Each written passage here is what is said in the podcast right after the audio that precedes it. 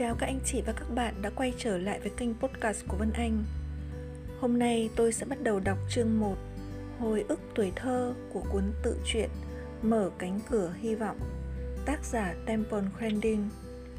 Chúng ta sẽ được biết đến những năm đầu đời của tác giả với những hành vi bất thường khiến cho những người thân xung quanh phải bối rối. Các anh chị và các bạn cùng lắng nghe nhé. Và đừng quên theo dõi kênh podcast của tôi để được biết đến những nội dung tiếp theo.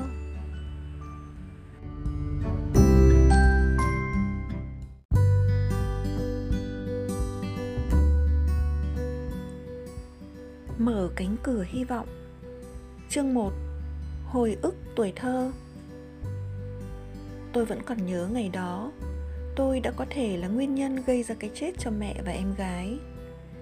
Mẹ ngồi sau tay lái, Quay sang nói với tôi Mũ của con này Temple, Con dĩ nhiên sẽ muốn đến lớp trong trang phục đẹp chứ.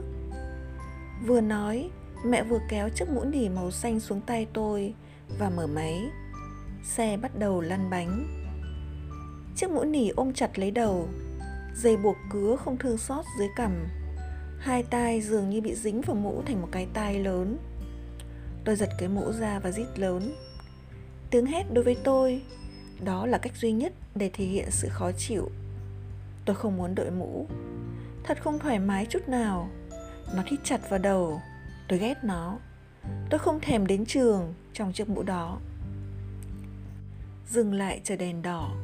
Mẹ quay sang nói với tôi. Đội mũ vào. Mẹ ra lệnh và lái xe lên xa lộ. Chiếc mũ đáng ghét nằm trên gối tôi. Tôi vò nó trong tay. Cố tình làm cho nó rụng lông.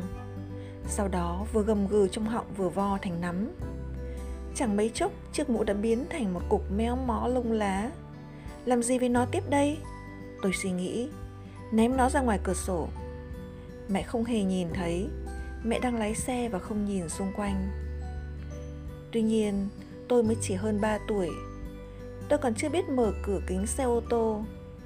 Chiếc mũ khó chịu vẫn nằm trên đầu gối. Tôi nghĩ rằng nó cũng đang suy nghĩ và chờ đợi gì đây. Tôi bất ngờ nghiêng về phía trước và ném nó vào cửa sổ đang mở bên phía mẹ. Mẹ hét lên. Tôi bị chặt tay để không phải nghe âm thanh khó chịu đó. Một cách bản năng, Mẹ buông tay lái để bắt lấy chiếc mũ. Xe chúng tôi lao như bay sang đường đối diện. Em Jean rú lên từ ghế sau. Tôi tựa lưng vào ghế và thích thú chứng kiến màn kịch điên rồ đó. Đến tận hôm nay tôi vẫn còn nhớ những bụi cây mọc ven đường Chỉ cần nhắm mắt lại và tôi lại cảm nhận được sự nóng nực của ngày hè đó Và mùi ga bốc ra, Rồi tôi nhìn thấy chiếc xe kéo màu đỏ đang lao về phía chúng tôi Mẹ quay tay lái một cách tuyệt vọng, Nhưng đã quá muộn Tôi nghe thấy tiếng kim loại nghiến vào nhau và tôi bị hất sang bên. Chúng tôi đã đâm vào chiếc xe kéo. Những mảnh kính vỡ rơi xuống người tôi. Đá, đá, đá. Tôi hét lên phấn khích. Tôi không sợ chút nào cả. Tai nạn ấy đối với tôi là một cuộc phiêu lưu thú vị. Xe bị móc một mảng lớn bên hông. Kỳ diệu là chúng tôi không sao cả. Còn tôi đã nói thật rõ và chính xác từ đá. Và đó cũng là một điều kỳ diệu nữa.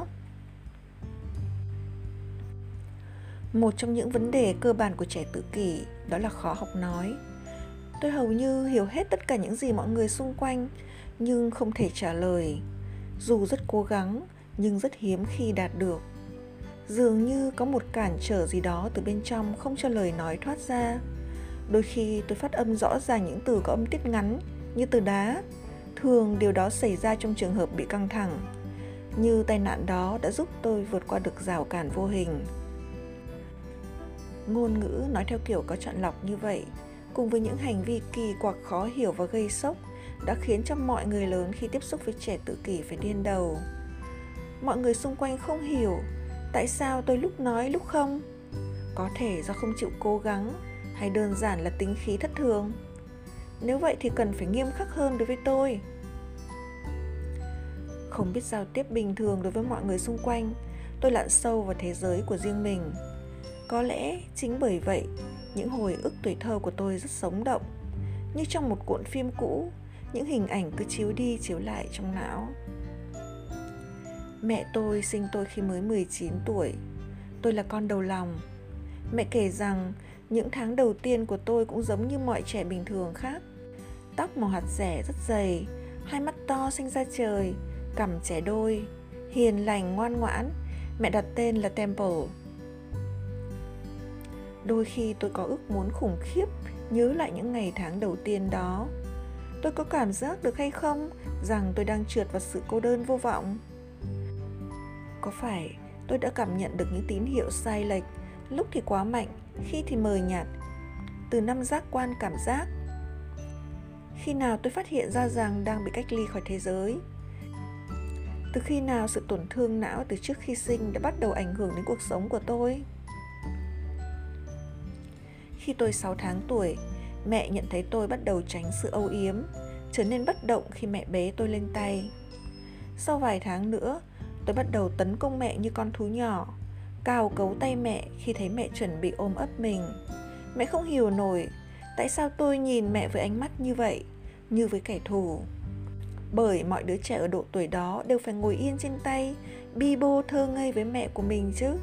Mẹ đã làm điều gì sai? Mẹ còn trẻ và thiếu kinh nghiệm. Mẹ hiểu điều đó. Chứng tự kỷ của tôi làm mẹ sợ hãi. Mẹ không biết phải làm gì với đứa trẻ mà theo mẹ từ chối tình yêu của mình.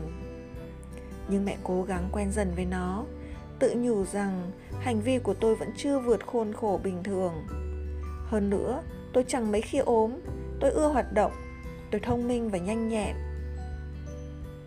Bởi vì tôi là con đầu lòng, mẹ cho rằng có thể hành vi vậy cũng bình thường thôi. Tôi đang lớn và tôi học tính tự lập. Trong những năm sau này, bên cạnh việc tránh tiếp xúc trực tiếp với những người xung quanh đã rất quen thuộc trong hành vi trẻ tự kỷ, còn được thêm vào các đặc điểm điển hình khác như bị cuốn hút bởi các vật quay tròn, khuynh hướng cô độc, hành vi phá phách, bùng nổ giận dữ, không biết nói, già điếc, nhạy cảm với âm thanh bất ngờ, nhạy cảm với mùi vị đã xảy ra không ít rắc rối. Tôi vẽ lên tường, không phải một, hai lần, mà luôn luôn, chỉ cần nắm trong tay bút chì hoặc là phấn.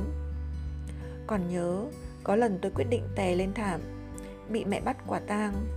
Bởi vậy lần khác, tôi kẹp tấm rèm cửa giữa hai chân và tè. Tấm rèm khô nhanh cho nên mẹ không biết, tôi nghĩ thế. Bọn trẻ bình thường thích nặn đất sét, tôi dùng chính phần của mình cho hoạt động đó và trưng bày các tác phẩm của mình khắp căn phòng. Tôi nhai những mẩu giấy của bộ xếp hình cho nát bét và nhổ ra sàn. Nếu tôi giận dữ, mà điều đó xảy ra rất thường xuyên, tôi ném tất cả mọi thứ trong tầm tay, từ chiếc lọ cổ đắt tiền cho đến cả phân. Tôi thường xuyên la hét, tôi phản ứng hung dữ với tiếng ồn, mặc dù thường khi dường như không nghe thấy gì cả. Tóm lại, tôi hoàn toàn không giống những đứa trẻ hàng xóm Em trai và cả hai em gái của tôi không bao giờ làm những trò tương tự. Lên 3 tuổi, mẹ dẫn tôi đến gặp bác sĩ thần kinh. Điện não đồ, kiểm tra thính giác, không có gì bất thường cả. Kiểm tra Rimland test, theo đó 20 điểm ứng với dạng tự kỷ điển hình, tức là hội chứng Kanner. Tôi đạt 9 điểm. Chỉ gần 10% trẻ được chẩn đoán tự kỷ tương ứng với hội chứng Kanner.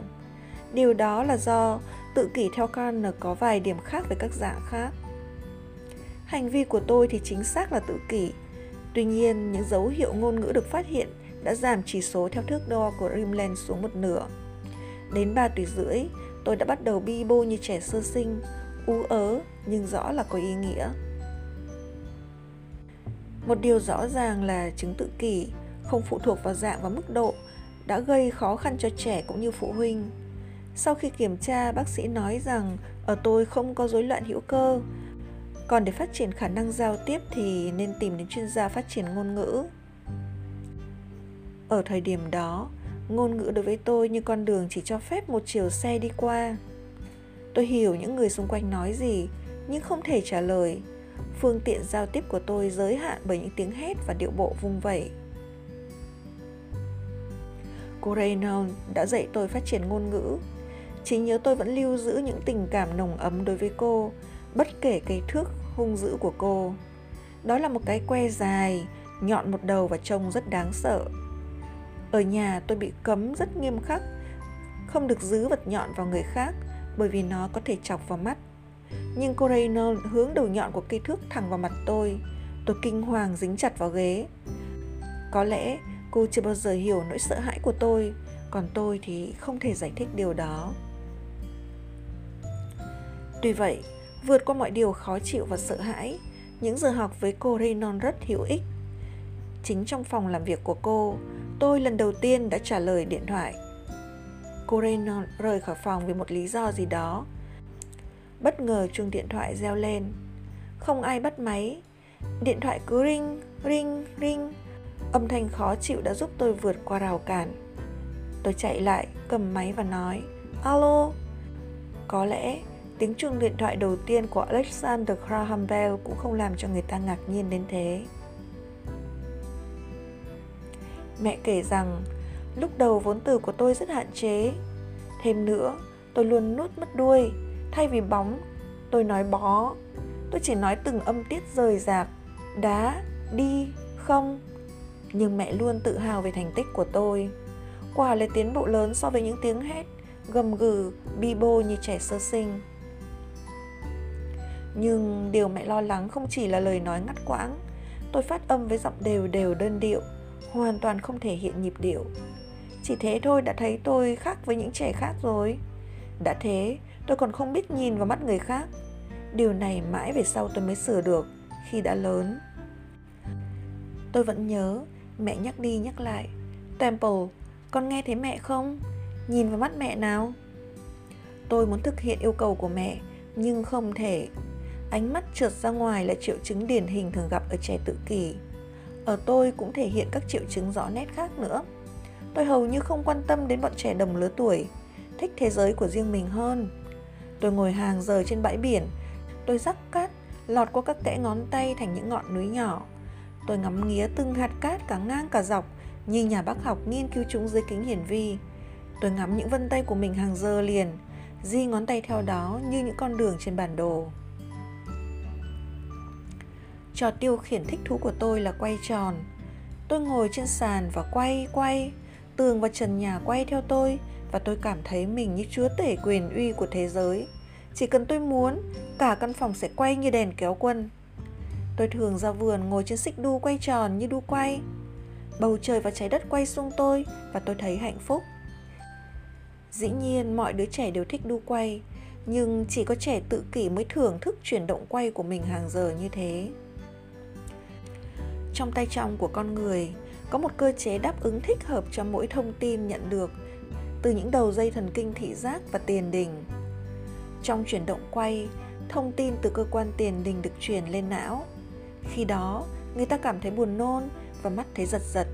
Đó là hiện tượng rung giật nhãn cầu. Lúc đó, đứa trẻ sẽ trượt khỏi xích đu và không quay nữa. Ở trẻ tự kỷ, hiện tượng rung giật nhãn cầu xảy ra rất yếu ớt, mà cũng có lẽ cơ thể chúng đòi hỏi được quay như một cách thích ứng với những khiếm khuyết phát triển của hệ thần kinh. Tôi thường tự quay, cũng như búng cho đồng xu và nắp chai quay. Tất cả những gì thích hợp cho trò chơi này. Tôi hoàn toàn cuốn hút vào những vòng quay của đồng xu. Tôi không nhìn thấy, không nghe thấy những gì xảy ra dù chỉ cách hai bước chân. Mọi người xung quanh trở thành những cái bóng mờ nhạt, không một âm thanh gì có thể lọt qua tấm lá chắn của sự tập trung cao độ. Dường như tôi trở nên điếc đặc trong một khoảng thời gian, thậm chí cả âm thanh bất ngờ và chói tai cũng không lôi được tôi ra khỏi thế giới của riêng mình.